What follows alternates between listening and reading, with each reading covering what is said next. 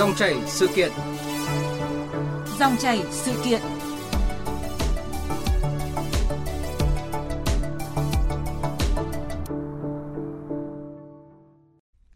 Thưa quý vị, thưa các bạn, các video mang tính chất từ thiện giúp đỡ người khó khăn thường nhận được sự quan tâm của cộng đồng mạng. Vì lẽ đó, không ít TikToker đã lợi dụng điều này để tìm cách tăng lượt xem. Những ngày gần đây, TikToker Noono đang gây làn sóng phẫn nộ tẩy chay trên mạng xã hội vì những lời lẽ bị cho là miệt thị người nghèo trong clip từ thiện mới đây. Nhiều người cho rằng việc sự việc miệt thị người nghèo hơn nữa còn là người lớn tuổi của Noono chỉ là giọt nước tràn ly. Bởi trên thực tế đây không phải là lần đầu tiên TikToker Noono khiến cộng đồng mạng phẫn nộ vì những content nhằm mục đích câu view. Trước đó, Noono còn bị nhiều nhà hàng dán hình miễn tiếp trước cửa quán vì việc làm review thiếu thiện trí của mình. Việc xây dựng nội dung mang tính sáng tạo để thu hút người xem là không sai, nhưng bất chấp các chuẩn mực đạo đức và quy tắc ứng xử thông thường để hút view là điều không thể chấp nhận. Thái độ tiêu cực và những lời nói miệt thị người nghèo không chỉ khiến hình ảnh các TikToker xấu đi mà còn dễ ảnh hưởng đến nhiều nhóm đối tượng theo dõi, trong đó có không ít các bạn nhỏ. Nhìn từ sự việc TikToker nấu nô miệt thị người nghèo, ảo tưởng quyền lực hay lệch lạc tư duy là nội dung chúng tôi bàn luận trong dòng chảy sự kiện hôm nay và chúng tôi đã kết nối điện thoại với Phó Giáo sư Tiến sĩ Nhà báo Nguyễn Thành Lợi, Ủy viên Ban chấp hành Hội Nhà báo Việt Nam, Phó Tổng biên tập phụ trách báo Hà Nội mới. Xin mời quý vị cùng đặt câu hỏi, đóng góp ý kiến qua số điện thoại là 0243 934 1040. Trước hết ờ, xin cảm ơn Phó Giáo sư Tiến sĩ Nhà báo Nguyễn Thành Lợi đã tham gia chương trình hôm nay ạ. Vâng, xin chào tất cả quý vị uh, thính giả đang nghe đài.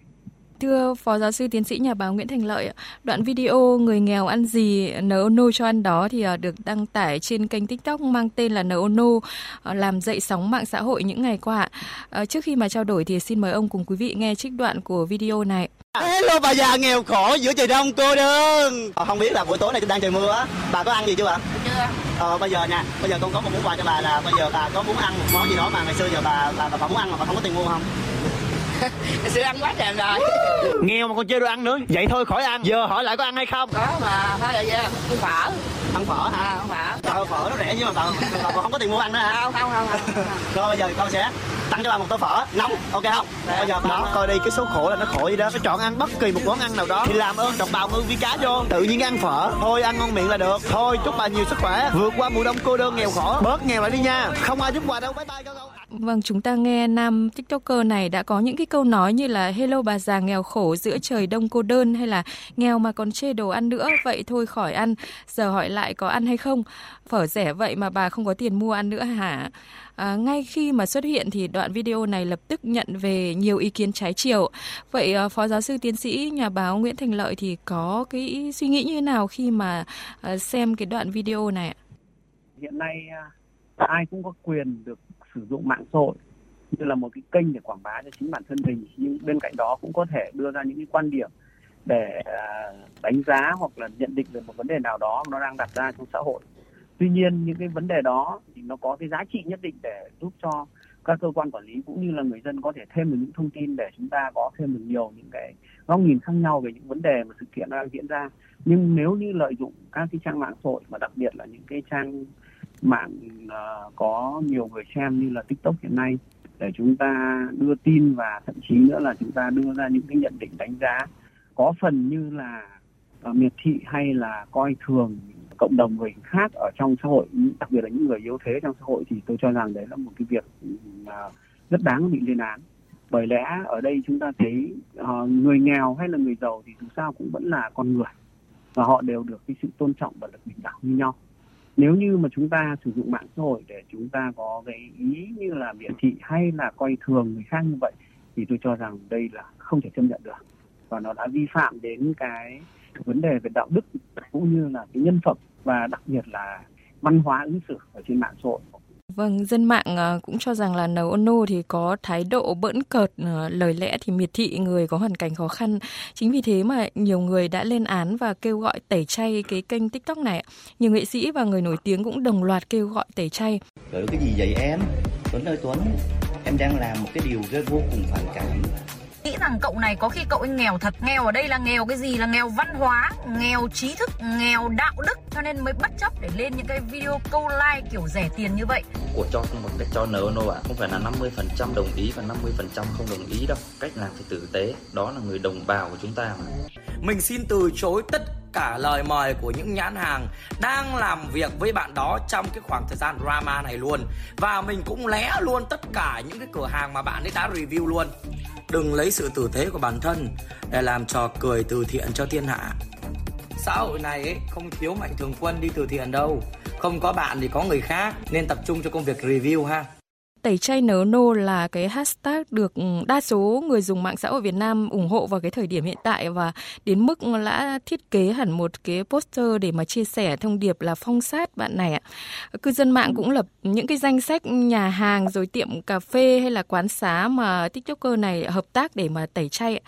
À, thưa ông liệu việc dùng những cái con tần bất chấp để mà câu view này thì có phải là một cái kết mà tự hủy cho cái sự nghiệp của tiktoker nổi tiếng ừ, của của nô chắc chắn luôn bởi vì đây có thể nói nhiều những Facebooker và TikToker người ta nghĩ rằng uh, mình có thể đưa ra những cái quan điểm hoặc đưa ra những cái nhận định nó trái với những cái xu thế chung phát triển của xã hội thì thông thường sẽ được nhiều người quan tâm và chú ý. Yeah. Dạ. Thì quả thực cái cách làm đó là một trong những cách mà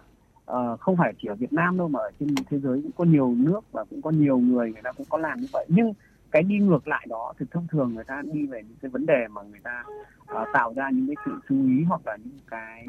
uh, hành động mà nó có cái giá trị trong cuộc sống hay những cái khác tức là họ sẽ giúp được cho những cái nhóm yếu thế hoặc những nhóm người nghèo nhất định chứ không phải là người ta lại thông qua một cái uh, hình ảnh đi uh, làm từ thiện nhưng mà lại uh, uh, có cái thái độ như là uh, miệt thị hay là thậm chí nói một cách nặng hơn đó là xúc phạm cái cái cái, cái, cái người khác như vậy thế thì như thế có thể thấy rằng là ngoài cái việc họ tưởng rằng là uh, mình có thể làm ra những cái uh, đoạn clip hoặc là đưa ra những cái phát ngôn gây sốc như thế thì sẽ thu hút được nhiều người like và nhiều người chia sẻ. Nhưng trên thực tế thì đã làm ảnh hưởng uh, nghiêm trọng đến những uy tín cũng như danh dự của chính cái uh, Facebooker hoặc cái TikToker đó. Uh, do đó cho nên tôi nghĩ rằng là trong cái bối cảnh bùng nổ thông tin hiện nay thì một là cái phát ngôn uh, lệch chuẩn một phát ngôn không ờ, đúng với thuần phong mỹ tục và một cái phát ngôn không có trách nhiệm xã hội và thậm chí nữa là có thể nói có nhiều người còn cho rằng đó là phát ngôn không còn uh, thiếu cái văn hóa thiếu cái đạo đức ứng xử thì chắc chắn sẽ bị uh, cộng đồng mạng sẽ lên án một cách gay gắt và vì vậy cho nên cái việc mà cái tiktoker mà họ đã đưa ra những quan điểm như thế thì chắc chắn sẽ bị cộng đồng mạng lên án và cái uy tín của họ chắc chắn sẽ bị giảm sút một cách nghiêm trọng. Vâng, à, thưa ông, à, trong một diễn biến liên quan thì uh, ca sĩ Thu Minh cũng vội gỡ cái clip mà hợp tác với NONO sau cái làn sóng mà tẩy chay cái tiktoker này ạ. Đây là động thái mà xử lý khủng hoảng truyền thông buộc phải làm thôi ạ. Nhưng mà tuy nhiên uh, theo ông thì đây phải chăng cũng là một cái bài học đối với ca sĩ Thu Minh và nhiều nghệ sĩ khác khi mà quyết định làm việc với một tiktoker uh, khi mà có những cái hành động như vậy ạ? Chính xác. Ừ, bởi lẽ như sau, tức là khi mình đã follow tức là mình theo dõi hoặc là mình thích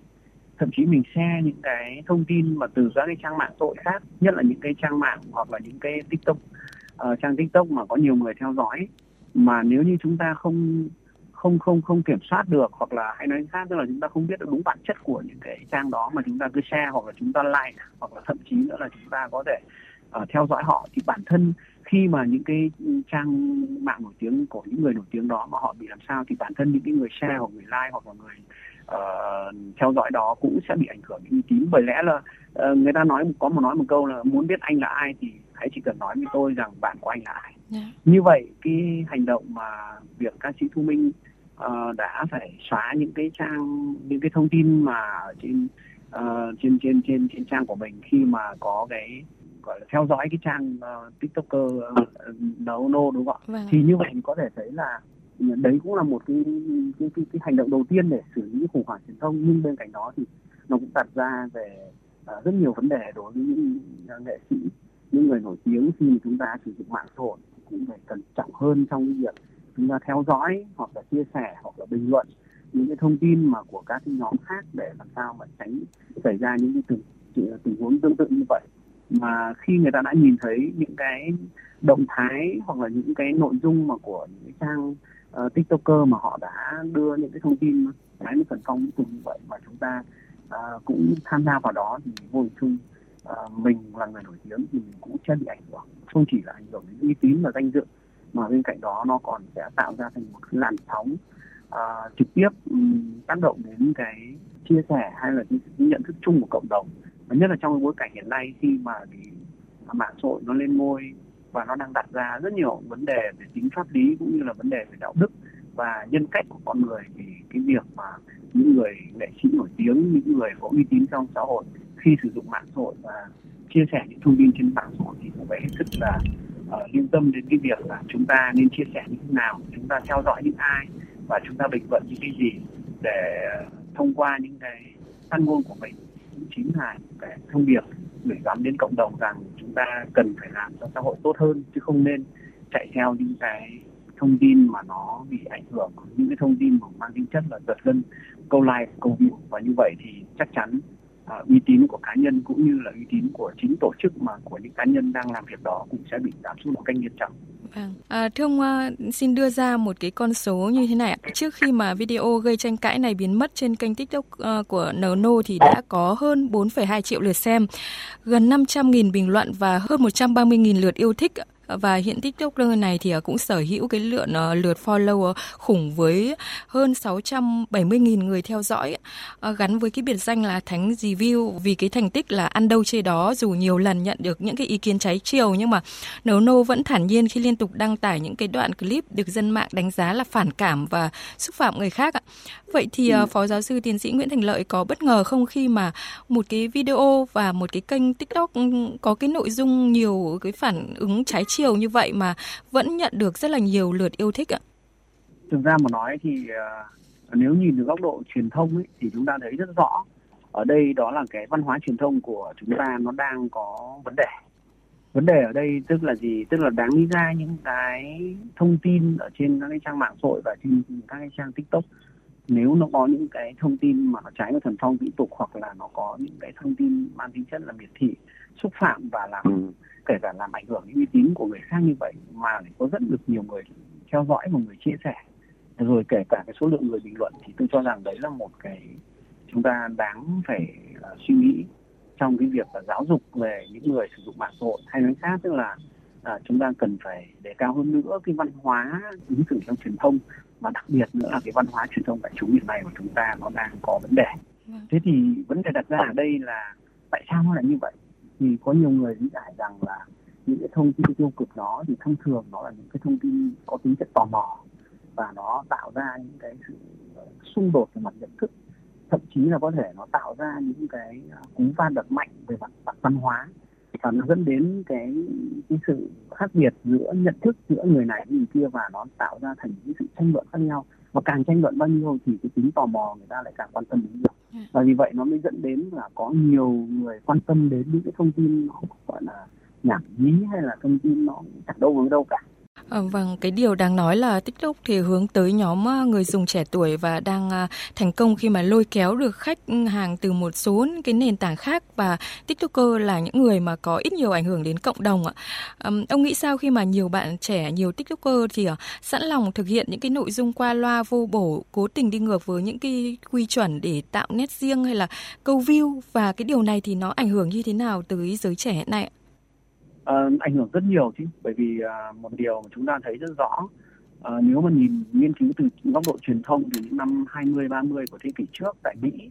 thì khi mà những cái thông tin tiêu cực và những cái thông tin bạo lực và thậm chí kể cả những thông tin mà bạo lực ở trong học đường cũng như bạo lực ở trong nhà trường mà được chiếu rộng rãi trên các cái màn ảnh nhỏ và rồi thậm chí là đăng tải trên nhiều trên báo chí thì vô hình chung nó sẽ tạo ra thành một cái giáo trình để dạy cho những người mà người ta yêu thích hoặc người ta thích xem những cái cái chương trình như vậy. Vậy thì những cái thông tin ở trên ờ, mạng xã hội và đặc biệt là trên các trang tiktok như mà chúng ta gần đây chúng ta đang thấy thì nó cũng vô hình chung nó cũng sẽ là tạo thành như một giáo trình dạy cho giới trẻ để học tập và làm theo. Ví dụ như đơn giản chúng ta đã từng biết thời xưa thì đã có uh, cái hiện tượng như là bà tưng chẳng hạn. Bà tưng là một uh, ví dụ rất điển hình. Rồi những cái uh, trường hợp khác nữa uh, khi mà chúng ta sử dụng vốn tự có tức là đây nói theo ngôn ngữ ừ. của tuổi tin ấy, là chúng ta sẽ sử dụng đó và một cách thoải mái để đăng tải trên Facebook và sẽ có rất nhiều người ở like và chia sẻ đó và tự nhiên cái người đó trở thành rất nổi tiếng và trong trong cái đó muốn trở thành một người nổi tiếng ấy, thì uh, chúng ta phải uh, phải nỗ lực và phấn đấu rất là dài thậm chí có người phải gần như là cả đời chúng ta mới trở thành những người có uy tín trong xã hội nhưng ở đây nếu mà chỉ cần sử dụng bằng cái những cái mà mình tự có này rồi thậm chí bằng những cái phát ngôn và thậm chí có thể khoe những cái mà uh, có thể là nó là những cái thầm kín trong của của một người thì lập tức lại mọi người lại rất là chú ý và trở thành một người nổi tiếng ngay à. vì vậy cho nên cái việc mà uh, các tiktoker mà chúng ta chia sẻ những cái thông tin tiêu cực như vậy mà có nhiều giới trẻ mà lại tiếp tục theo dõi và lan truyền những thông tin đó thì tôi tin rằng là nó sẽ cũng ảnh hưởng rất lớn và nó có nhiều những cái tác động rất là tiêu cực đối với giới trẻ của chúng ta trong thời gian tới. Vâng, à, trước khi mà trao đổi tiếp thì à, xin mời Phó Giáo sư Tiến sĩ Nguyễn Thành Lợi và quý vị thính giả nghe ý kiến của Thạc sĩ Lê Anh Tú, giảng viên bộ môn truyền thông đa phương tiện, khoa quan hệ công chúng truyền thông thuộc trường Đại học Văn Lang và giáo sư tiến sĩ Vũ Gia Hiền, giám đốc Trung tâm nghiên cứu và ứng dụng văn hóa du lịch. Chúng ta thấy rằng ờ, nếu như mà pháp luật không có lên tiếng, không có bảo vệ một cách chặt chẽ hơn thì có lẽ là cũng sẽ bị tổn thương ít nhiều trong cái cuộc chiến truyền thông mà họ không có mong muốn như vậy phải nâng cao dân trí về sử dụng mạng xã hội. Người dân và nhất là thế hệ trẻ phải có cái tầm nhìn đứng đắn và phải đánh giá đúng chứ không được tùy tiện. Thưa ông, có một thực tế là đối với những cái video mà có nội dung không lành mạnh hay là phản cảm á, như ông cũng có nêu là khi mà mọi người càng bình luận hay là à, càng có những cái lượt share thì là video lại càng phổ biến á. Vậy thì um, theo ông ờ, nên chăng đưa ra những cái quy định xóa hay là chặn những cái video này hay là có những cái giải pháp nào như ông nói là cơ quan quản lý cũng phải vào cuộc mạnh mẽ hơn để mà dọn sạch bớt cái rác trên môi trường mạng? Ờ, nếu như nói về góc độ quản lý thì chúng ta thấy rất rõ rằng là uh, nếu đã sử dụng đến phương pháp quản lý nhà nước ấy, thì chúng ta có nhiều các cái giải pháp. Có thể dùng bằng giải pháp kỹ thuật tức là chúng ta có thể chặn chúng ta có thể xóa những cái trang đó. Nhưng mà những cái đó nó chỉ mang tính chất là tạm thời. Bởi vì dù thế nào đi chăng nữa về công nghệ công nghệ là đều do chúng ta làm ra.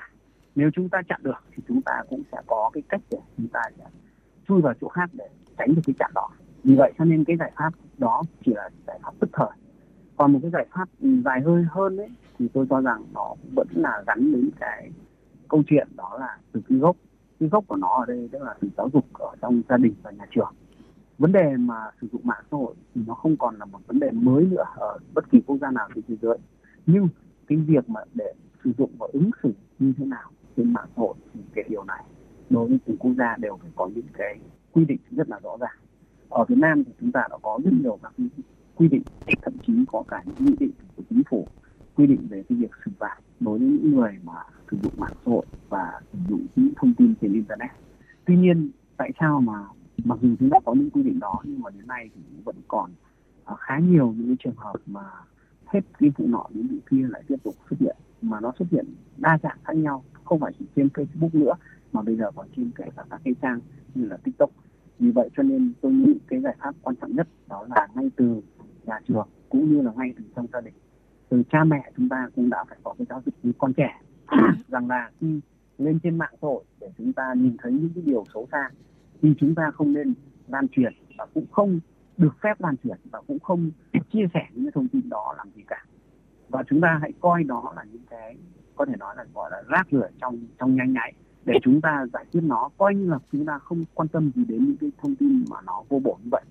Vâng. còn nếu như mọi người vẫn tiếp tục bình luận, kể cả ngay người lớn vẫn bình luận, vẫn chia sẻ những thông tin đó. Thì vô hình chung, chúng ta lại tự lan tỏa thêm những thông tin tiêu cực đó, nó ngày càng gia tăng. Và càng nhiều thông tin nó càng gia tăng bao nhiêu thì cái trang đó nó lại càng trở nên hot. Và khi nó đã tạo thành trend rồi thì tự khắc nó lại trở thành người nổi tiếng. Và nổi tiếng như vậy thì đương nhiên là sẽ lại có nhiều người quan tâm hơn và cái mặt trái tức là cái tác động xấu ngược lại của cái việc chúng ta lan truyền cái thông tin đó nó sẽ ảnh hưởng trực tiếp đến nhận thức cũng như là cái văn hóa và trình độ của giới trẻ sau này. Do đó cho nên cái việc ngoài những việc của chúng ta phải quản lý chặt phải có những cái cái quy định xử lý nghiêm và đặc biệt nữa là phải phạt nặng hơn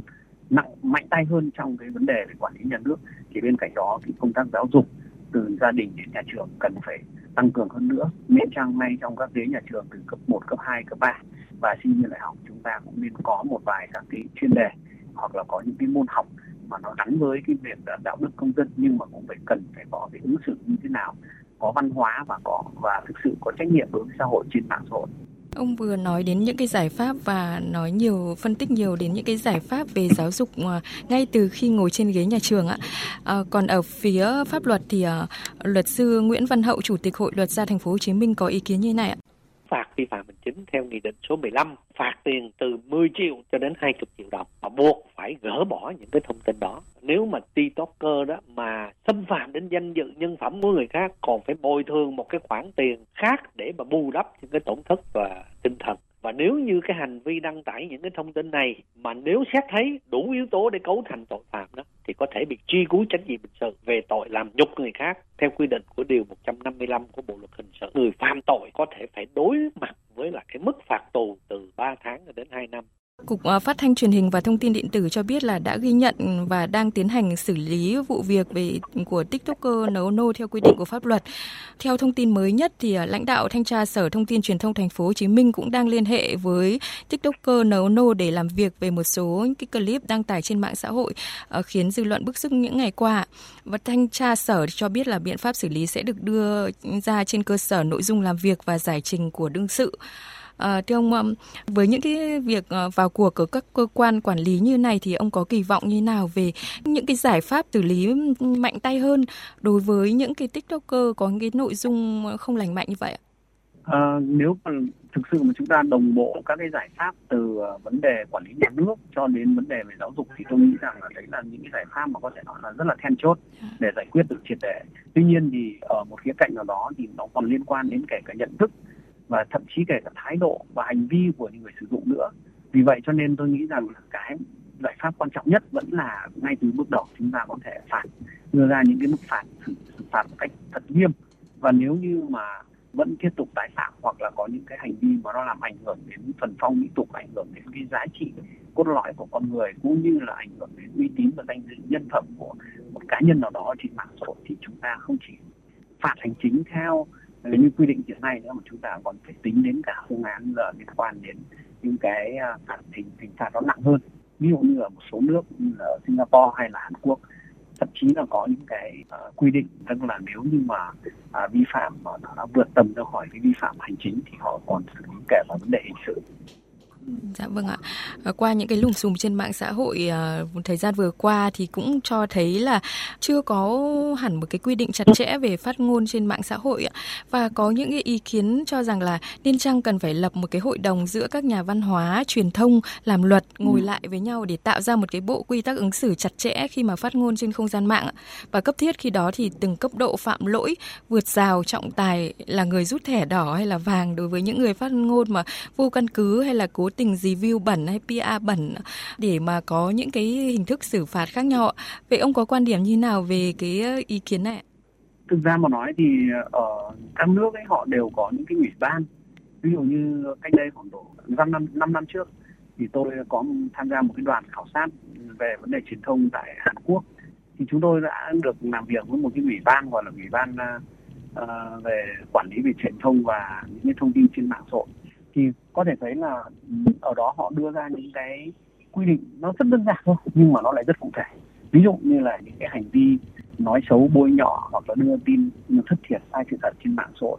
thì ngay lập tức cái ủy ban đó uh, là ủy ban độc lập họ có những chuyên gia có nhà khoa học và có các giáo sư và có các nhà báo và luật sư họ có thể đưa ra phán quyết ngay. Và đưa phán quyết ngay ở đây tức là gì? Trước hết là anh đã vi phạm đã. Dạ. mà đã vi phạm thì anh bị xử phạt. Thế còn xử phạt như thế nào thì họ sẽ căn cứ vào tùy từng cái tính chất và mức độ của cái hành vi mà anh vi phạm. Do đó cho nên cái việc mà để chúng ta đưa ra uh, thành lập một cái ban hoặc là thành ủy ban hoặc là thành lập một cái tổ có được các chuyên gia nhà văn hóa rồi thậm chí kể cả các uh, nhà báo hoặc luật sư để chúng ta tham gia vào một cái ủy ban đó để chúng ta đưa ra những cái bộ quy tắc ứng xử một cách uh, có hiệu quả nhất và nó cụ thể hơn cùng cụ thể nhất cho cái việc là để xử phạt đối với những hành vi những cái vi phạm của những cá nhân và tổ chức mà sử dụng mạng xã hội, nó không đúng với quy định pháp luật là hết sức cần thiết và tôi cho rằng cái việc đó là nên làm và làm càng sớm càng tốt. Vâng, thưa ông cùng với những cái quy định của pháp luật chúng ta cần hoàn thiện hơn và cùng với cái việc mà giáo dục như ông nói là nâng cao nhận thức của người dùng mạng xã hội á thì bản thân những người sáng tạo nội dung, những người mà sáng tạo nội dung trên mạng xã hội cũng rất là cần thiết ấy. Để mà nổi tiếng trên mạng xã hội thì không khó nhưng mà để giữ được cái sự nổi tiếng thì có lẽ không hề đơn giản ạ. Vậy theo ông thì mỗi người làm những cái công việc sáng tạo nội dung trên mạng xã hội thì cần phải có những cái nhận thức hay là những cái ý thức như nào để có những cái nội dung lành mạnh mang đến cho công chúng ạ? nhiều thông tin tốt ở đây thì nếu mà chúng ta được càng lan tỏa bao nhiêu thì nó sẽ tạo ra một cái hiệu ứng truyền thông hiệu quả. Và nó sẽ dẫn đến tức là làm cho lành mạnh hóa cái xã hội và chúng ta sẽ có nhiều các cái thông tin mà nó nó sẽ giúp cho xã hội chúng ta trở nên tốt đẹp hơn. Cho nên theo tôi thì cái việc mà sử dụng mạng xã hội hiện nay và đặc biệt là đối với những cá nhân mà ờ, có cái uy tín trong cộng đồng ấy, thì chúng ta nên có những cái chia sẻ hoặc có những cái bình luận hoặc có những cái đánh giá ờ, đề xuất để làm sao mà chúng ta có được nhiều các cái thông tin ý những cái thông tin có giá trị. Ờ, và nếu như có những cái thông tin tiêu những người có uy tín trong hội đó cũng nên có những cái phản ứng ngay. Và chúng ta sẽ tạo thành một cái lưới những người mà có uy tín để Ờ, đẩy những cái thông tin tiêu cực đó nó sẽ giảm bớt đi và chúng ta pha loãng những thông tin tiêu cực đó và nó sẽ làm cho những thông tin uh, không lành mạnh đó nó sẽ tự nó sẽ bị uh, trôi đi và nó sẽ làm cho nó bị loãng hơn so với cái môi trong cái một cái môi trường truyền thông đa dạng phức tạp. Vì vậy cho nên ngoài cái việc mà chúng ta đề cao cái tính chủ động cũng như là cái trách nhiệm xã hội khi mà chúng ta tham gia mạng xã hội ra thì bên cạnh đó uh, các cái uh, người có uy tín trên mạng xã hội cũng cần phát huy cái vai trò tiên phong và có trách nhiệm hơn để chúng ta sẽ đẩy lùi những cái thông tin tiêu cực đó một cách nhanh chóng nhất khi mà nó xuất hiện mới có manh nha hoặc là bắt đầu xuất hiện trên mạng xã hội thì chính chúng ta sử dụng luôn là bằng giải pháp tức là dùng độc để trị độc luôn thì nó sẽ hiệu quả hơn rất nhiều. Vâng, xin cảm ơn Phó Giáo sư Tiến sĩ Nhà báo Nguyễn Thành Lợi, Ủy viên Ban chấp hành Hội Nhà báo Việt Nam, Phó Tổng biên tập phụ trách báo Hà Nội mới về cuộc trao đổi ạ. Vâng, xin cảm ơn ạ. Thưa quý vị và các bạn, để môi trường phát ngôn trên không gian mạng thật sự trong sạch thì rất cần những trọng tài phân xử. Đã đến lúc các nhà văn hóa, nhà truyền thông, nhà làm luật cùng ngồi lại để tạo ra một bộ quy tắc ứng xử chặt chẽ để các doanh nghiệp, cá nhân, các tiktoker hay người được thụ hưởng những nhận xét về những chất lượng hay dịch vụ sản phẩm cảm thấy an tâm và an toàn. Để cuộc chơi lẫn luật chơi được công bằng và cân bằng giữa các bên cần phải được minh bạch bằng luật.